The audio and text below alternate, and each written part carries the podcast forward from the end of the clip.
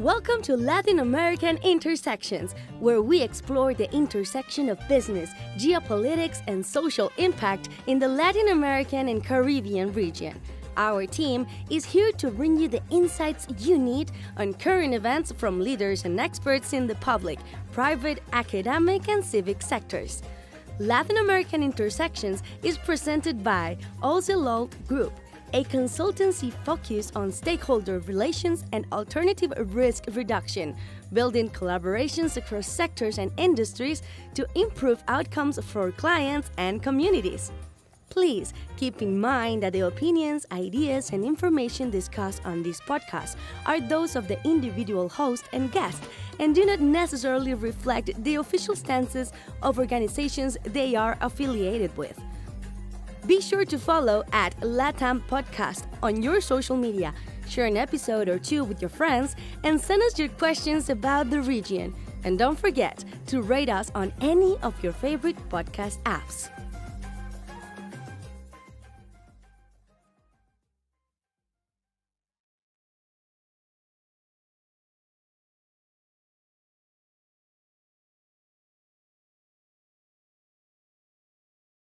On this episode of Latin American Intersections, we will be discussing Chinese investment in Latin American infrastructure.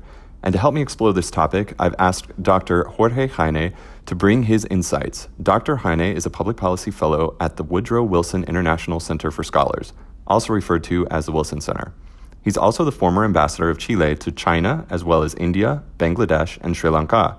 In a conversation earlier, he shared with me six key points that people need to understand about infrastructure in Latin America such as the large deficit in infrastructure investment, and how China is not only bringing the capital to close the gap, but also bringing technology and engineering skill sets that may accelerate development in the region. Now, during the recording of this podcast, we did have some issues with connectivity that affected our audio. However, we did get some help from an audio engineer by the name of Kasim Sultan from Weston, Florida, who is also a music tech student at Broward College. That being said, please do forgive us for our recording gaffes. Without Kasim working his magic, we would not have been able to field this episode, so big thanks to him for his work. Hope you all enjoy this episode and find it insightful. All right, everyone, uh, please join me in welcoming uh, Dr. Jorge Heine uh, to the show, uh, also known as Ambassador Heine. Uh, you've been an ambassador to how many countries on behalf of Chile? Yes, I've been ambassador to South Africa, to India, and to China for a total of 12 years. Okay, excellent. Um, that uh, that's uh, a lot of experience to be bringing to the table on this topic. So, so I did introduce our listeners a little bit to your background. So, if we want to get started, um, you mentioned earlier on the phone call with me uh, that a Chinese consortium has just won a bid for the fourth bridge over the Panama Canal. It's a $1.4 billion project. And I think that kind of highlights the importance of this topic as far as infrastructure uh, and development in Latin America, the investment that is or is not there, and how China is moving into that space. So, um, do you want to tell us just a little bit about that project as an example of what we're going to be discussing? Of course. Well, what is particularly interesting is that uh, Panama Canal uh, is obviously you know a key uh, point in the Americas for logistics and transport. And to have a Chinese presence there in the form of this consortium that will build this bridge, I find is, is quite emblematic of the current presence of China in, in the Americas. Moreover, what is particularly interesting is that Panama, Panama has diplomatic relations with the People's Republic of China only for 12 months now. Until a year ago, Panama only had diplomatic relations with Taiwan. So uh, this underscores the speed at which China is uh, establishing a presence in the America in the short period of one year uh, in Panama. China already has had a significant number of initiatives. And the result of this tender, the result of this bid, is only the latest example of it. Can you hear me? Yes. Yes. Okay. Um, so that's that's an excellent example of uh, the kind of the level of investment that Latin America needs, and that mm. and that China is willing to give. It seems at this point. Um, so going into the the the six main the, the six key points that uh, you wanted to highlight, mm-hmm. you've mentioned that the first point that needs to be understood is that there's a deficit in infrastructure That's in right. Latin America or a deficit in investment in infrastructure That's in right. Latin America. That's so right. that is a, a, key problem that we are facing. Uh, Latin America, and particularly South America, is quite uh, you know, removed from the main markets around the world, from Asia, from Europe, from, from North America. And therefore, logistics and transport are extremely important for us to be competitive in today's world. Moreover, many of the countries in the region have taken up the export development model. That is, they base their economic growth, their economic development to a significant degree in the capacity to export. Often these countries are relatively small internal markets, and therefore they depend quite a bit on the world markets. In that sense, everything that has to do with ports, airports, bridges, railways is obviously uh, very significant. And uh, all the statistics that we look at, all the statistics that we see today, uh, tell us that there is a real problem, that uh, logistics and transport in, in Latin America are really quite uncompetitive.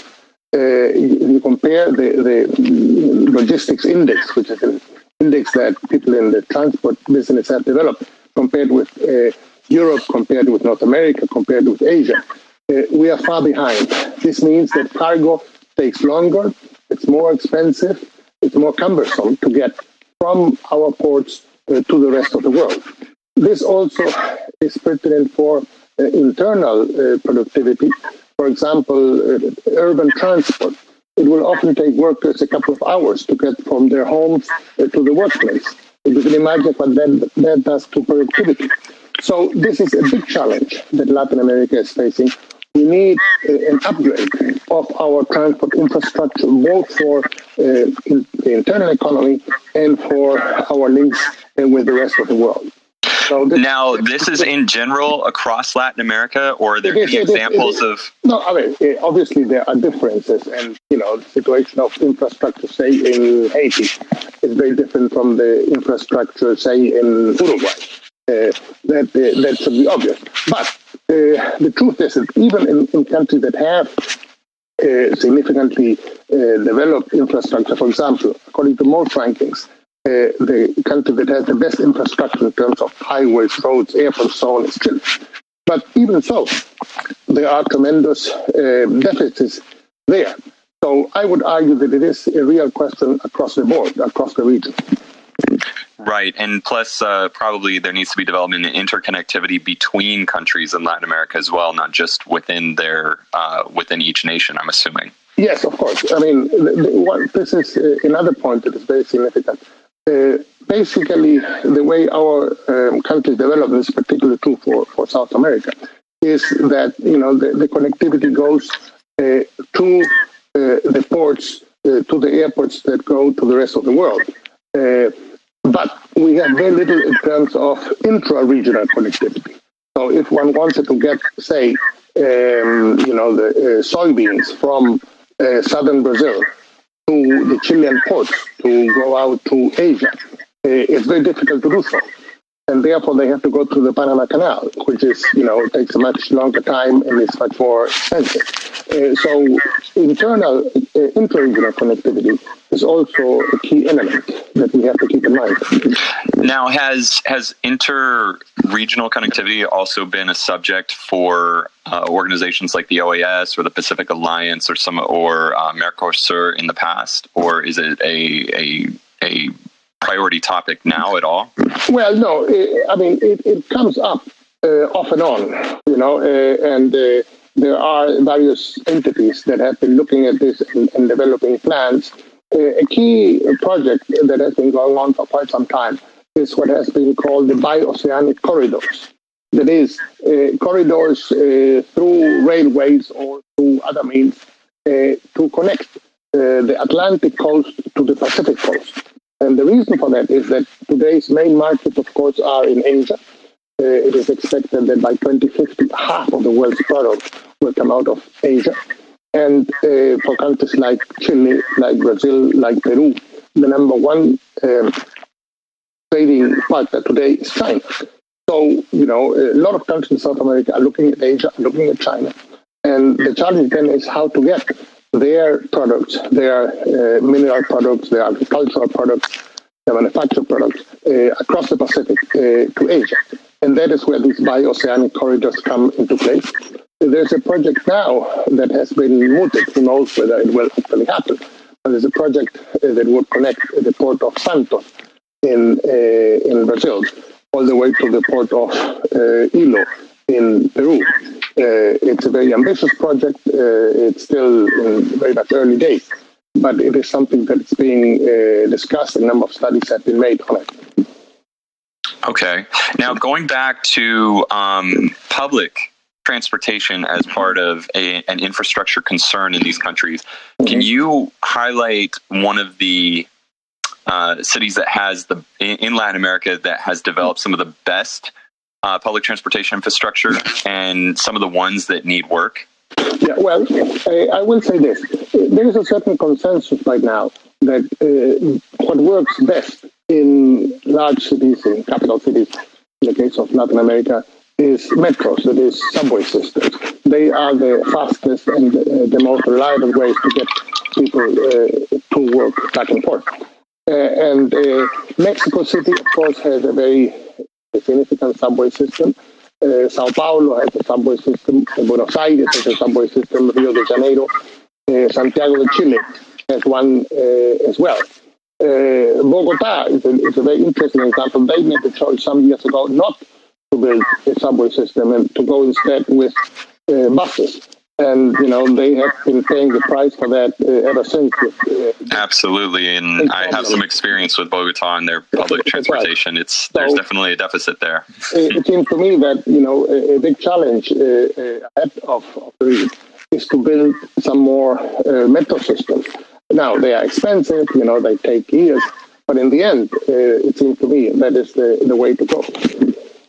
Well, with the the considerable numbers of people that are part of the urbanization of Latin America, it seems that it would be a worthwhile investment, no matter how long it takes. But um, let's move on to your second um, your second key point, which are the reasons why there's such a deficit in infrastructure in Latin America and such a deficit in investment in right. infrastructure in Latin America. Yes.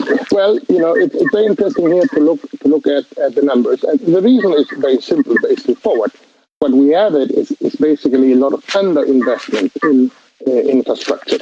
Um, you look at the numbers, and in the 80s, the uh, investment in infrastructure was around 3.6% of uh, of GDP uh, throughout the region.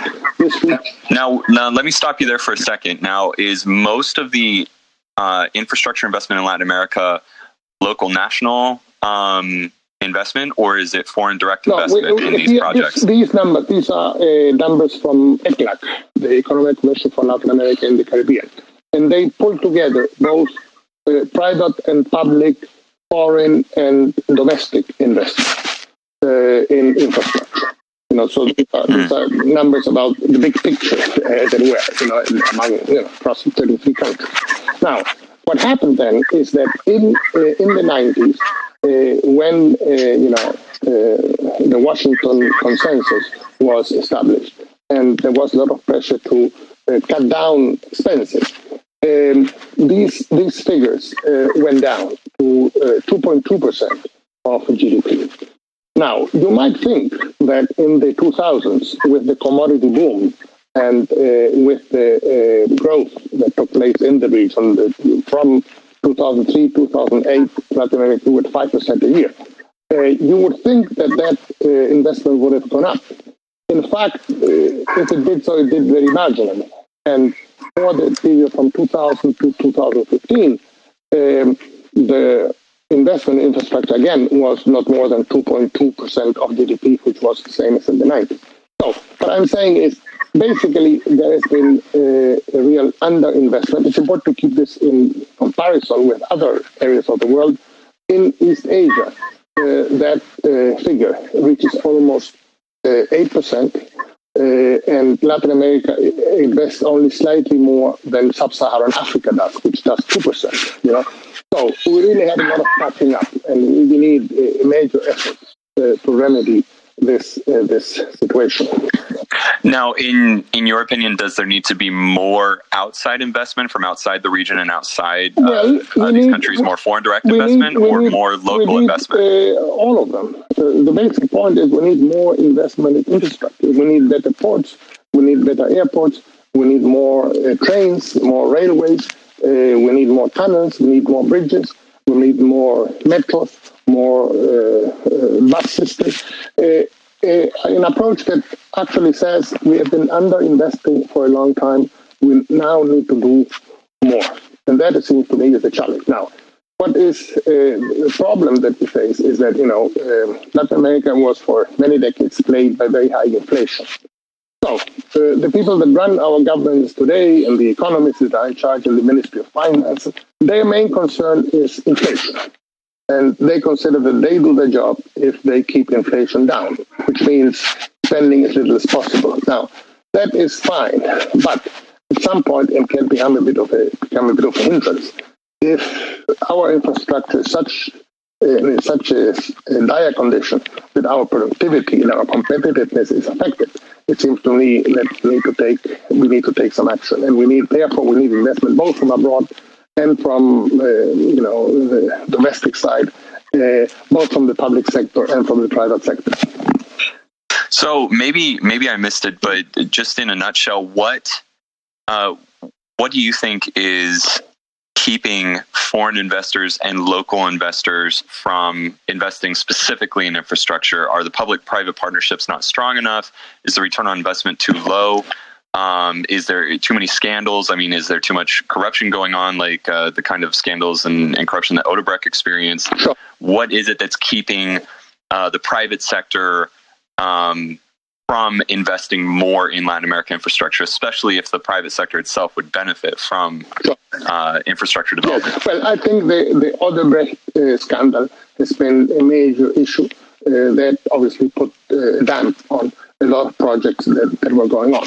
Now, that said, it seems to me it's important that we, one, we cannot, uh, you know, uh, keep, keep stuck uh, on that uh, problem, however big it may be. Uh, now, it, it seems to me that th- there are several issues here that, that, that come into play. Uh, one of them is that you know, we have in, in, in many countries, including Chile and others, there are very elaborate procedures for participating in tenders um, for highways, for bridges, for airports, and so on. Uh, these uh, So very complex bidding systems right. in Now, some of these it- countries. It is important to have transparency. It is very important to, you know, act uh, according to the established rules. This is how a, a market-driven economy works. But it seems to me that sometimes we go overboard in, in having systems that are so elaborate and so complex that they uh, may take decades for, for projects to come to fruition. So it seems to me that perhaps we can work a bit on that. Let me to give you an example what what Chile uh, has had a very good experience with private and public uh, partnerships. Uh, but a few years ago, uh, a change was made in the in the procedures. And once a bid is allocated to any given company to build, say, a highway, uh, it is the company then that the um, environmental impact assessment uh, decisions uh, after they have been given uh, they have been allocated that particular bit. That, it seems to me, is a real problem because that may mean a number of additional years. You know? In an ideal world, it seems to me, we should, once the project is allocated, the government should uh, allocate that project with all the permits that are needed so that the company can proceed to build right away and not have to wait another four or five years because they, before they get the environmental impact assessment. So these are the kinds of things that we need to look into and take action on. Okay. So, um, given that, let's move into the. Let's let's go ahead and move into your third uh, key point, which is the effects that this has. Yes. So, without the without you know, if something isn't done to make to streamline these tenders to invite more investment into Latin America infra- infrastructure, whether it's public-private partnerships or other um, uh, forms of investment. uh, what are kind of the wide ranging effects? Is this going to slow down the projected growth of some of these countries or some of the the economies within Latin America? Is this going to slow down some of the regionalization that's already happening? Um, what are some of the effects that we can expect here? No, that, that's a very good point. Um, according to estimates by uh, McKinsey, uh, the lack of proper infrastructure uh, in Latin America uh, means that we are growing, and a number of countries are growing at at least 2% of the yearly growth of GDP less than we could if we had the proper infrastructure. I mean, if you look at some numbers like, you know, productivity, labor productivity in, in Latin America as a rule, obviously this varies from country to country, is quite low. Uh, one of the reasons is, you know, uh, if people have to spend an hour and a half or two hours to get from their home to their workplace. Obviously, this affects their you know level of energy, their commitment, their capacity to work, you know, at, at peak performance levels. Uh, well, and in some cases, it may even raise their, you know, the level of stress that they're experiencing, considering that not all public transportation is, is considered safe in Latin America. Yeah, of course, of course. So that, that, that is a real problem. That's on the one hand. On the other hand, uh, in, in terms of, you know, our uh, connectivity with the rest of the world, I've seen some numbers that logistics and transport, for example, uh, make up to 8% of any uh, given unit exported in the OECD countries. In Latin America, that figure is, is somewhere between 13 and 17%. Now, that is, you know, almost in some cases twice as much. That means that the price of the products we sell uh, to the world are less competitive than they could if we had uh, better infrastructure in place. So this is a very has a very tangible effect on our economies, on our development, on our productivity. You know, the, the argument for this is not because we would like to have sort of bigger and nicer highways. That's not the reason. Uh, we need better railway systems. We need better metro systems. We need better ports because we are not growing at a, a high enough rate to reach the development now, we need. Now, Dr. Heine, there's uh, one of the areas that I like to focus on is the ag sector. So, just real quick, how much do you think the lack of infrastructure and lack of investment in that infrastructure um, is affecting rural communities, is affecting uh, smallholders and farmers? Uh, how much is that affecting the ag sector? How much is it constricting uh, agricultural dis- uh, crop distribution uh, and product distribution um, well, within yeah. these domestic and, and export sure. markets? Well, you know, uh, quite a bit. I mean, let me give you let me give you an example. Um, it is estimated that around one fourth of all the agricultural products imported by China, which is you know, a big market, needless to say, it comes from four countries in uh, South America uh, Brazil, Uruguay, Argentina, and Chile. And this includes soybeans, includes meat, includes uh, fruit, includes many agricultural products. Uh, and these products are taking a longer time to reach um, China and the Asian markets because of these problems that, that we have. Now, some of these uh, products are produced by very large undertakings, but fruit is often produced by, uh, you know, small holdings. And, and they would benefit and would get better prices and they would get their money in quicker uh, if we had uh, better systems to, and faster systems to transport these goods uh, to China. Absolutely. Um, so now moving on to your your next the next key point that you wanted to cover the what should we do about this lack of infrastructure? Sure. Um, what I guess go go right into it. What what should be done about this, and and where should some of that investment come from? Well, there are several things here that, that need to be uh, kept in mind. Uh, what we have had uh, in in in Western countries, in, in North America and in in Europe uh, over uh, the past few decades, is a real uh, slowdown in infrastructure investment. This is particularly true in the case of the United States, and that has percolated also to the international financial institutions, which used to finance big, like the World Bank and the uh, regional banks, used to finance big infrastructure projects in the 70s and 80s. and uh, then slow down their expenditure quite considerably. Now are spending much less on it. So that um, you know uh, financing arm is now much less potent than it used to be.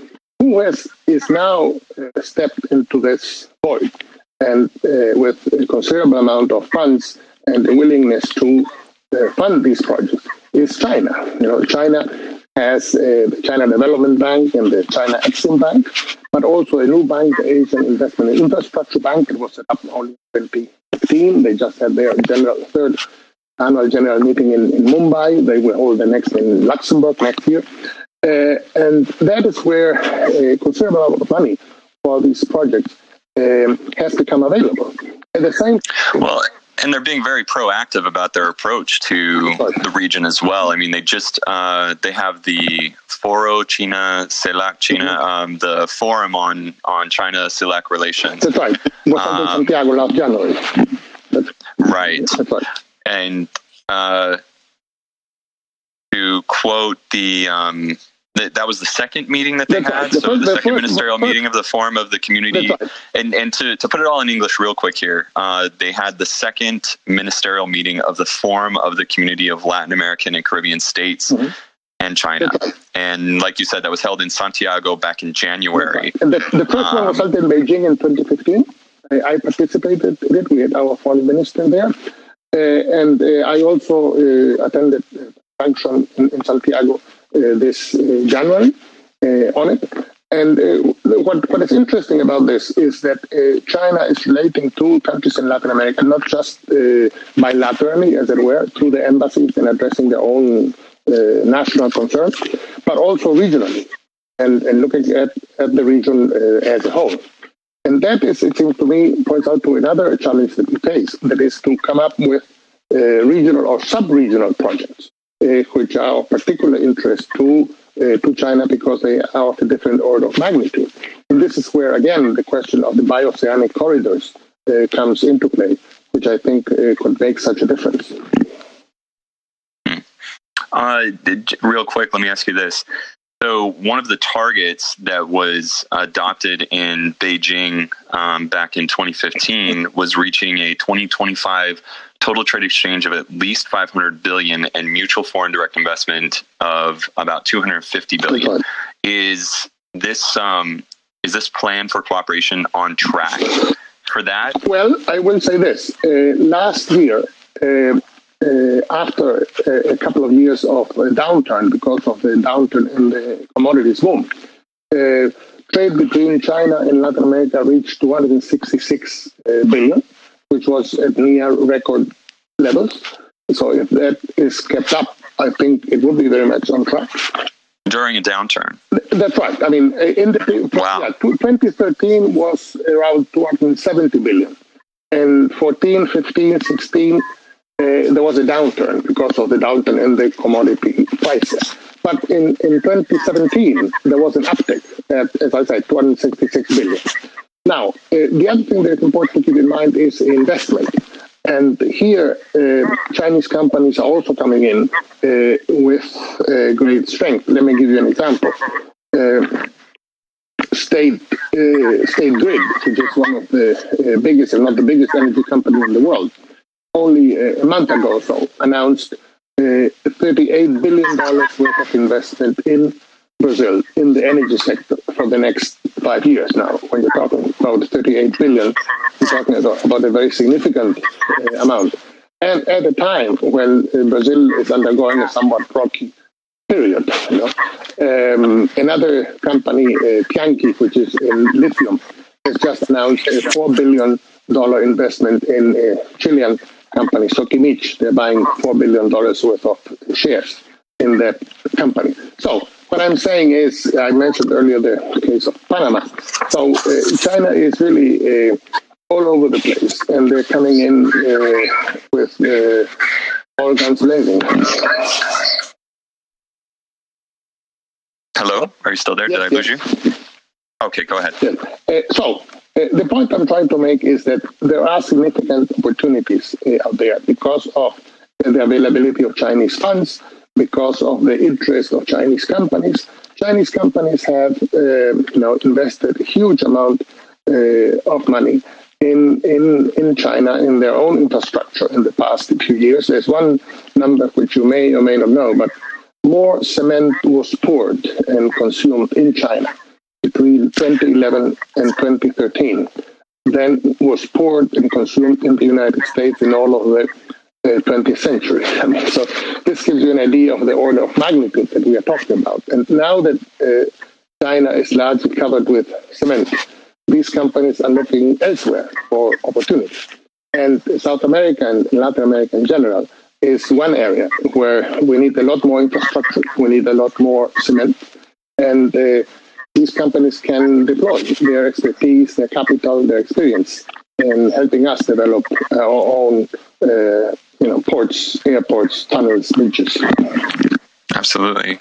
Now, considering the the rate of consumption of uh, Latin American commodities by China, um, I mean, it definitely makes sense that they're going to pour as much investment as they can into infrastructure, especially that which is going to help to galvanize um, investment in rural communities. I think um, they, they, they, uh, Latin America as a whole is projected to grow to 166 percent production by 2030. I think and it sounds like China is is putting itself in a position to absorb a lot of that additional 66 percent uh, production. That's right. Well, you know what what is very interesting here is that um, a key figure that you have to keep in mind is that uh, China has around 19 uh, percent of the world's population. And only 7% of the world's freshwater resources and only 7% of the world's arable land. What does this? Whereas Latin America has a fourth or a third. I That's right. Um, Latin America, I think it's about a fourth of the world's freshwater reserves.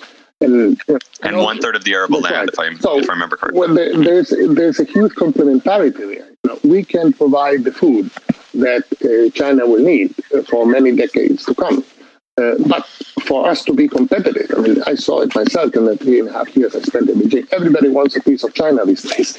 It's very competitive yes. So if you want to be competitive, you need to get your products, you need to get your soybeans, you need to get your fruits, you need to get your wine quickly and, you know, at competitive prices uh, through China. And for that, let me let me let me let me take it in a slightly different direction, just really quickly. So, um, because this is a topic that I've touched on before in a previous uh, discussion mm-hmm. with uh, Dr. Evan Ellis of the U.S. Army War College, and that is India. Mm-hmm. Is India, even though it is not yet at a competitive level of investment in the region, mm-hmm. um, why it, are people starting to see India as something that they also want a piece of in terms of being able to export uh, their products to just like China, or is that something that's really on the back burner, not even on the radar of many uh, Latin American countries? No, I, I will say that uh, India has come back uh, from from behind uh, quite strongly in, in the last few years. Um, you know, uh, the one thing that people often do not realize is that 10 years from now, India will have a bigger population than China. so uh, and, and, right now it has been growing at a faster rate, at a higher rate than China. India has been growing at seven, seven and a half percent. China has been growing at six, six and a half percent. So uh, what I'm saying is that uh, India obviously is another very significant player. Uh, countries in Latin America have realized that. Now, we're talking here about different orders of magnitude. You know, the, the size of the Indian economy is about one fourth of that of the Chinese economy. So in that sense, you know, it is important to keep things in perspective. But if we look when you talk about a consumer market, you're still talking about uh, nearly a, a, billion and a half people, a billion, billion three. That's right. One point three. One point two billion in the case of India. 1.36 billion in the case of China. And the, the, middle class in India is estimated to be at around 300 million. Uh, so there is a significant market there. And obviously, you know, in, in terms of of Latin American uh, sort of strategies, if you will, international trade policies. It is not a good idea to put all your eggs in one basket. You know, China is very significant, but certainly not India. And obviously, you need to, to diversify your markets. And, uh, you know, and India, in that sense, offers a, a very significant uh, opportunity. Well, it seems like they'd be two different markets as well, because where China might consume more of the commodities and, say, the crop production from the ag sector, as an example, India would probably maintain its own production when it comes to uh, basic foods and goods, but it might import other types of commodities from. Um, from Latin America, but um, absolutely. And the other thing that is important to, to keep in mind here, when we're talking about markets of this size, um, and one thing I kept telling, you know, my visiting uh, businessmen when they came to India when I served there uh, for years, and, and then in, in, China, is the following. Um, these are markets that are very specific in terms of their um, consumer preferences, in terms of their needs. And they are of such a size that uh, it pays to develop products that are tailored to that market rather than simply produce and say, then go to the exporter and say, well, I've got this while you see whether you where you where you can place it. You know, part of the reason for Chile's success with its fruit exports to China. Chile is the number one exporter of fruit to China, bar you know, none, is because we have developed uh, fruits that are very much geared to the uh, Chinese market to the Chinese consumers. And in, in the case of India, for example, India is a huge vegetarian population. About 40% of the population is vegetarian. What does that mean? They also need to eat a lot of nuts and almonds to compensate the lack of protein they get from they would get otherwise from, from animal uh, meat. And uh, that means you have to produce almonds that are eaten by hand they have to be perfectly rounded and so on, as opposed to almonds that are used, say, for dessert or other things.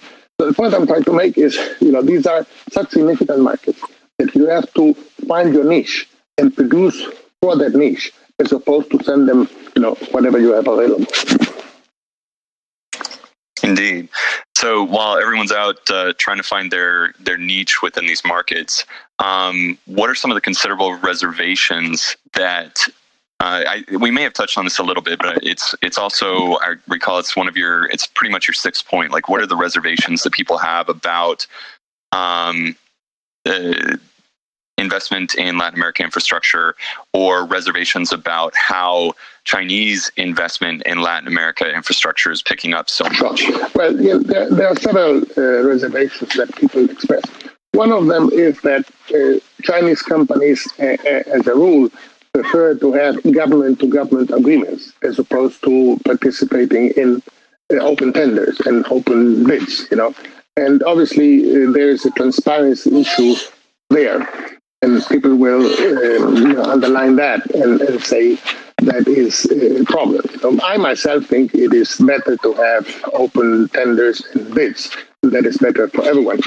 And what I kept uh, telling uh, Chinese companies is that they are perfectly capable of participating in these tenders. And, you know, they have the capital, they have the expertise, they have knowledge, they have professionals to win them. But it's, it's something, you know, it's not something that is easy. I mentioned before, it's sometimes these are very elaborate procedures and you really get to get to know them. So that is one uh, reservation. The other reservation that people uh, will often uh, express is that uh, the countries might get uh, into very heavy debt. And, you know, they should be uh, aware of that. And there's a problem. If you get, if you are heavily indebted, obviously that is not a good thing. And countries you know, go into default. It has happened in the past in, in Latin America, even in the relatively recent past. And well, to that I say, well, of course, I mean, every project has to be evaluated on its own terms. You know, you don't want to end up with white elephants. You don't want to end up with bridges to nowhere. Every project has to be evaluated on its own terms. But what you cannot do, it seems to me, is say, uh, let us not build because you know we don't want to get into debt. We have these needs, and these needs have to be addressed. And uh, if you have the right projects, you know, investment in infrastructure. Uh, is it pays off very well. It's it's very good. It increases productivity. It makes your country more competitive. There are all sorts of payoffs. Well, and there's a way to monetize these projects so that they're essentially paying for themselves, um, not just in the return on investment in terms of what your you know national companies are able to uh, to import or produce that much faster in the region. Um, no, of course. But so the, the basic point is the following. Uh, if we want Latin America to grow at a higher rate, there's consensus that it's not growing at the rate it could. We we need to do something about it. And you know, most people would agree to the proposition that investment infrastructure is one of the best ways to uh, add to the uh, GDP growth. And for that, well, you need to push that. Now, before you go on, Dr. Heine, now I have to ask this. Does it add to the GDP growth and to the Gini coefficient? And for anyone who doesn't know, the Gini coefficient is the distribution of wealth within a different country. GDPs can always be, GDP might look amazing, yeah. but if that wealth and that uh, investment isn't somehow reaching um, the the widest number of people possible within a country, then it's not necessarily helping the the it's not necessarily helping the the average citizen uh, that should be um, benefiting from it. So so I guess and and just to rephrase the question, so does do do we have a good handle on how infrastructure investment also helps the Gini coefficient as much as the GDP? Well, that, that's a very good uh, point, and I, I, will I will say this. Uh, Latin America is is the region with the most uh, unequal income distribution in the world, and that is a real problem. It is something we need to address. Now, uh, an important part of this, you know, has to do with sort of daily quality of life of people. You know, again, to go back to my point, uh, if you spend, you know, uh, two hours uh, a day, two and a half hours a day on your way back to your workplace that does not add to your quality of life. So it seems to me that transport systems, for example, if we have good transport system, if we have good subways, if we have good public transport that allows people to, allow people to get faster to their job, that increases their quality of life and makes a significant difference for uh, everybody. So in that sense, it seems to me, uh, infrastructure not only adds to GDP, it also adds to quality of life and perhaps indirectly to a better uh, Gini coefficient. Excellent. Did, and did I mispronounce that? Is it Guinea or, or Guinea? Guinea. okay, good. I, I feel like I've had several people pronounce it completely differently. Um, but uh, so let me let's go ahead and go into a little bit of a lightning round. And what we're going to do is I'll go ahead and ask questions from our online audiences. Mm-hmm and um, you just answer them as quickly as you can 30 seconds to a minute each question and um, and then we'll go ahead and wrap up so the first question on all of this mm-hmm. is um, it comes from Freddie Santos mm-hmm. In Miami, who is a student of international relations at Florida International University, mm-hmm. uh, my alma mater. Uh, you know, go Panthers. Mm-hmm. Um, so, and he's also an Army reservist, mm-hmm. uh, U.S. Army reservist. So, um, his question has to do with sort of the security aspects of this. Mm-hmm. Like, what is the U.S. doing to possibly counter Chinese influence in Latin America, and specifically this this sort of in you know how much does this infrastructure investment influence Latin America, and what is the US counter to that? Are we going to invest more in infrastructure? Do we have investments already in place, etc.? So, sure. Well, that is a, a fair question. Um, yes, um, you know, some people express uh, the concern that um, you know an increased Chinese uh, presence in Latin America um, uh, should be a motive of, of worry uh, for the United States. I I don't agree with, with that. First of all, it's important to keep in mind that um, Latin American countries are way past the point where they only relate to uh, North American and Western European countries. We now have links with everybody. We have links with countries in Asia, countries in Africa, uh, in Europe, in North America, and that is what you know open modern economies uh, do. And so the notion that somehow um, Chile, should, Chile or other countries in the region should not have business with China It's not. This is not the way. So it's not an either or proposition. Not, it's not a it's not a dichotomy. Or it's and, more of a false dichotomy. Our country has excellent relations with the United States. Uh, and we also have excellent relations with, with China. So we don't see it as an either or, not at all. And, and I would argue, in fact, it's good for the United States, for uh, Latin American countries to prosper, to do better business with other countries around the world. It means we also be able to more business uh, and more commerce with the United States itself. And um, so, going on, I, I actually have a follow up question involving the Pacific Alliance in Chile after this, but uh, hopefully I don't forget. The next question I have is from LinkedIn, and it's from William Watkins, who is a community development project manager at the Peace Corps. Mm-hmm. And his, maybe you can understand this question a little better than I do, but he asks, are jobs for Chinese workers tied to China's investments in Latin America? Well, I will say this.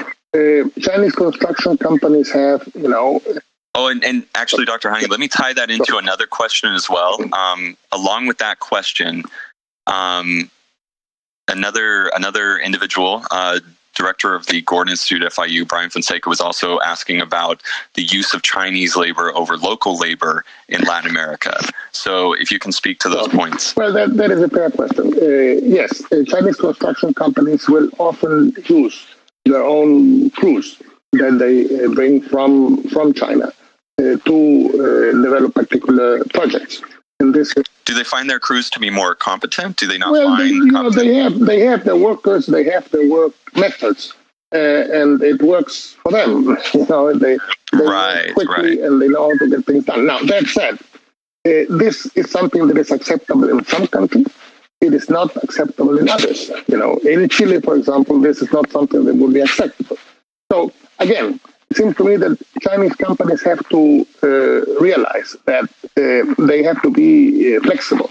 They have to understand that uh, certain methods will work in, in, certain parts of the world, in certain countries. They will not work in others. And if they want to compete with the big uh, boys in, in construction uh, worldwide, they must adapt to that reality. And I'm fully aware that you have to leverage Chinese local labor, labor, at some yeah, point. Yeah, that's right. Uh, the use of Chinese labor is something that's very controversial. Many unions in many countries will not accept that. And this is something they have to take into account, and it's it's sort of these are the rules of the game. Hmm. Okay, so um, moving on to the next question. Are you there? Yes. Did yes. I lose you? Yes, yes. Okay. Every so often, there's these odd sounds uh, for our listeners. Yes. I'm not sure if they're going to pick it up in the recording or not. Yes. Um, so the the next set of questions is again from uh, Brian Fonseca, mm-hmm. the director of the Gordon Institute mm-hmm.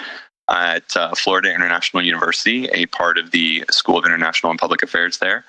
Um, and he asks, what innovation is coming out of Chinese infrastructure investment?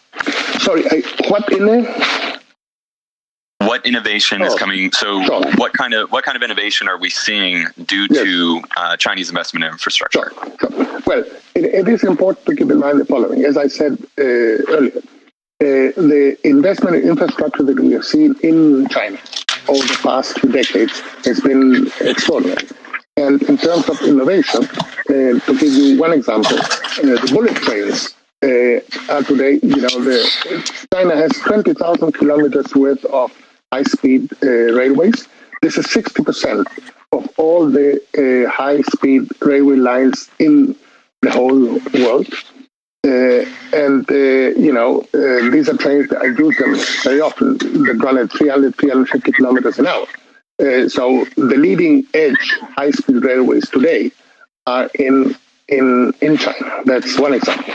Uh, another example is uh, how to make tunnels uh, very fast and relatively inexpensively. China has developed technology that allows them to make tunnels bore through mountains uh, very efficiently and, and, and very quickly. This is what allows. Which is something that Latin America needs desperately. That's right. Let me give you an example. The rate at which uh, Shanghai has been building its uh, subway is at 25 kilometers of subway line a year. How does that compare to the rest well, of the world? Let me, respond to that. In, in Chile, uh, for a long while, we were doing two kilometers a year. Then we make wow. jump to four. And the current government wants to expand it to eight. But you know, we're still talking about a lot less. If you look at, say, the rate of the Toronto subway system. I think it's about one kilometer a year. So we are talking about very different types of, of speed. It's called what is known in China as China speed, uh, which is to get things done quickly and fast. And today, you know, some people say that the real uh, distinction in the world is not so much between socialist and capitalist economies as between uh, fast countries and slow countries. And definitely in the category of uh, fast countries. that that is a good way. That is a very interesting perspective. I may have to speak on that some more in some other podcasts. Mm-hmm. Um, so, additionally, uh, Brian also asks, what other commercial activities accompany Chinese infrastructure projects? Uh, well, I mean, there are a, a number of things that that uh, of that. I mean, to give you an example, uh, in in, um, in Panama, which we mentioned uh, earlier, um, China is the second uh, biggest user of the Panama Canal after um, after the United States, and is uh, investing in a variety of projects there. But they are also uh, the biggest suppliers of the canal free trade, the Colon free trade shopping center. Uh, and shopping complex in, in the Panama Canal. So, uh, together with uh, infrastructure, there's also a lot of trade that goes hand in hand. And, and China is very much ready to, to supply the goods for that.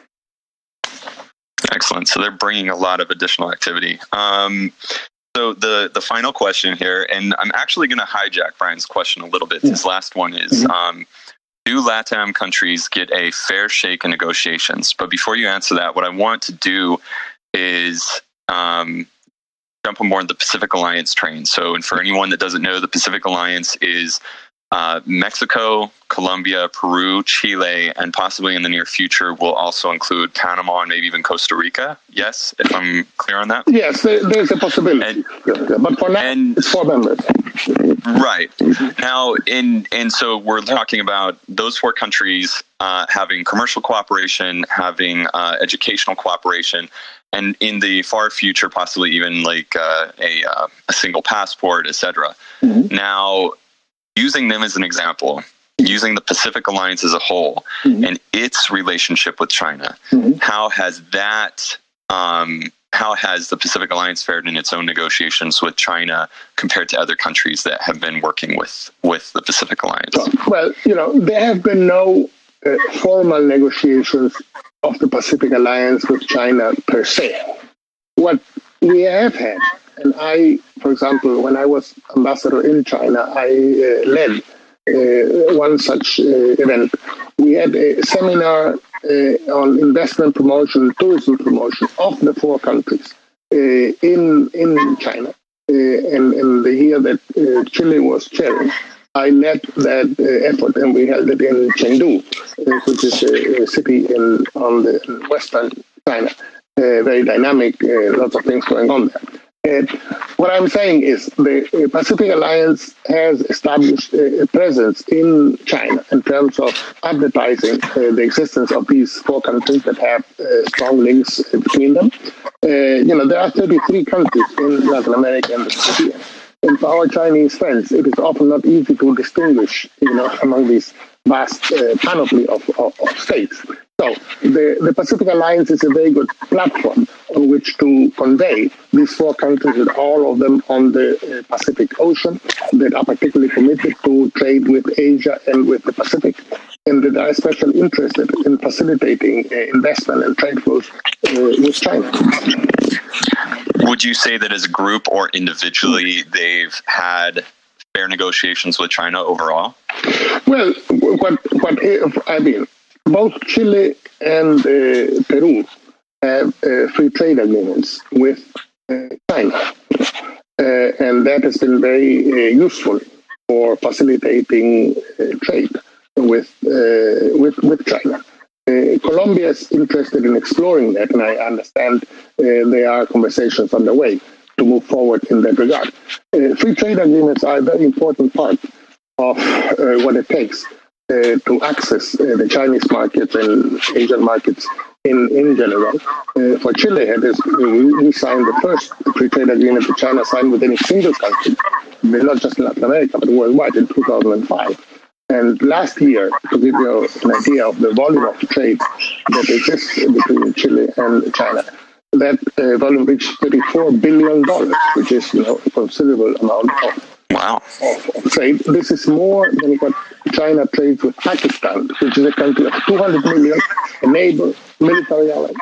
Uh, and we are a country of 18 million located at the other side of the world and we do more trade uh, with China than Pakistan or Turkey, which is a huge economy, country of 100 million, uh, and um, you know we do more trade than than Turkey.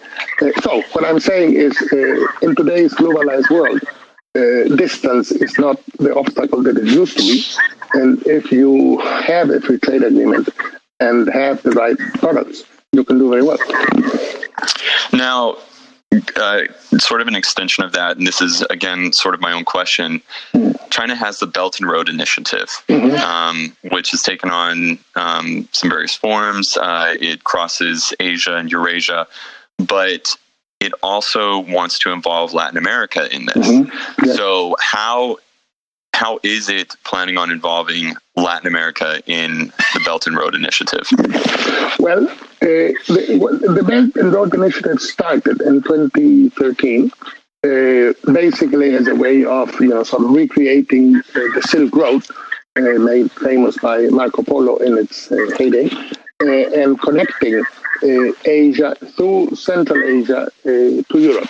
You know, and, and that, that was for a long time the basic uh, theme of it is known now, uh, both by land and also uh, by sea. There was so-called maritime uh, Silk Road uh, going down across the Pacific, uh, sorry, across the Indian um, Ocean and up through the Persian Gulf all the way to, to Italy. now, over time, this has changed.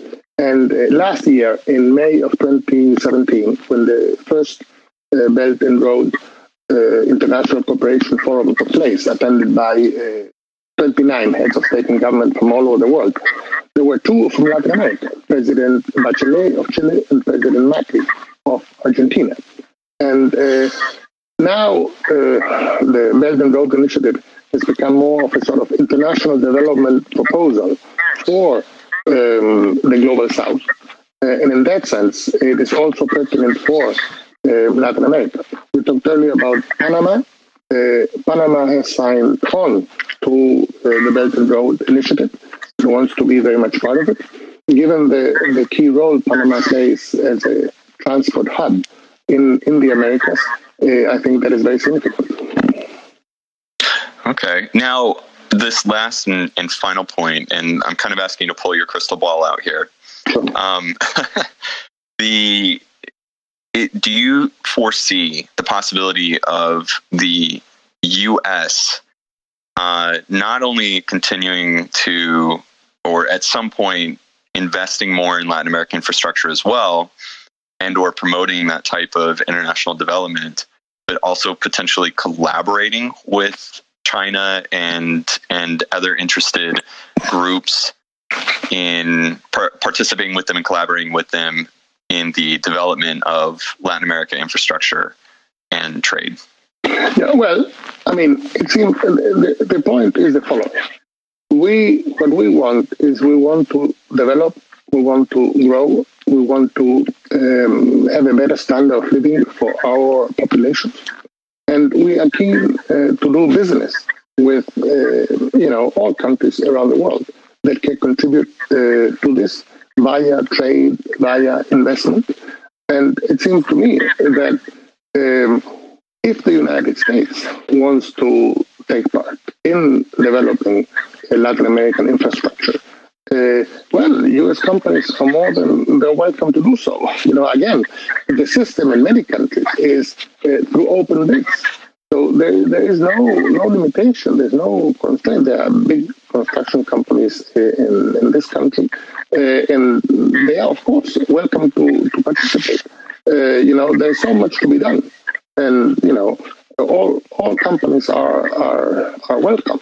Now, some people would say that the United States has huge infrastructure uh, deficit of its own you know, and uh, that, that that might be a priority.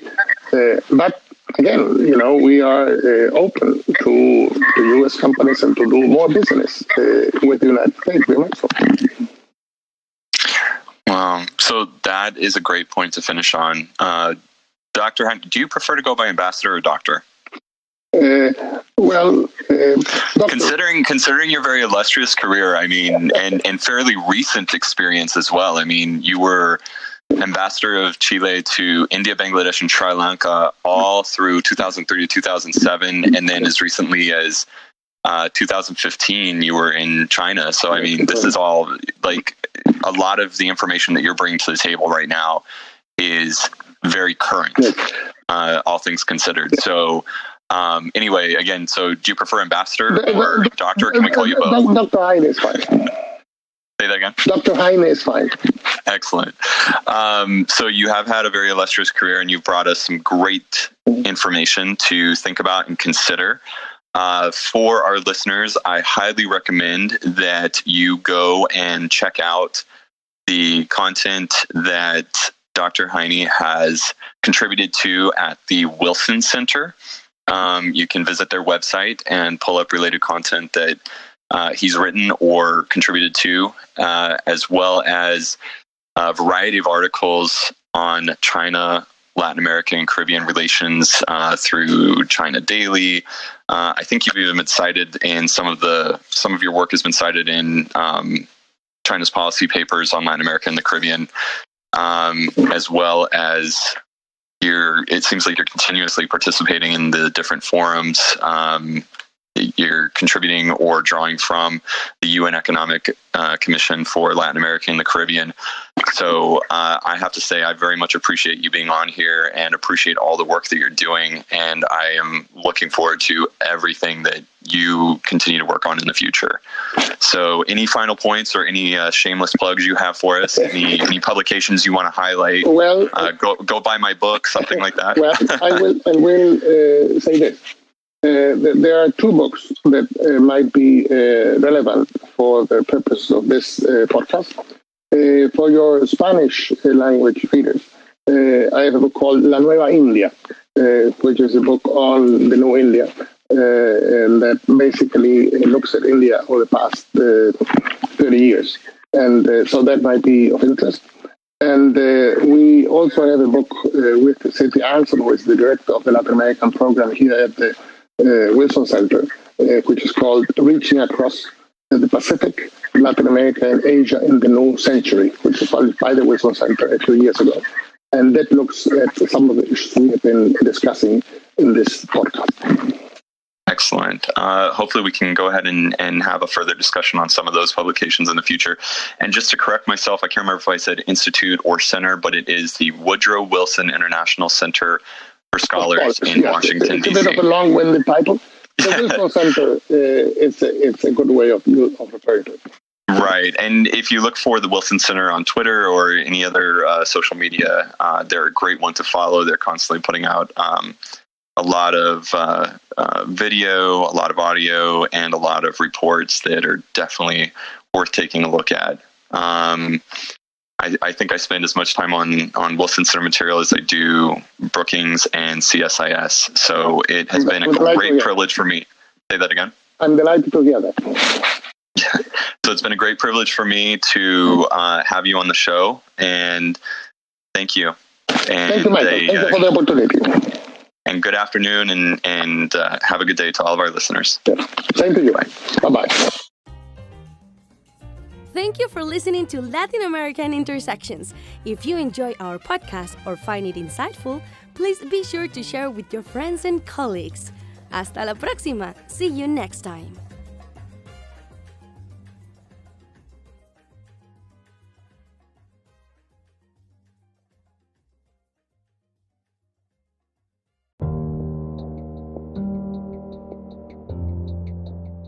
A big thank you to Kasim Sultan of Sad Boy Music, who is working diligently to improve our audio as we develop our production techniques. Sad Boy Music offers competitive rates for recording, editing, mixing, mastering, music production, video editing, and motion graphic design. You can follow Sad Boy Music on social media at 5ADB0 iMusic.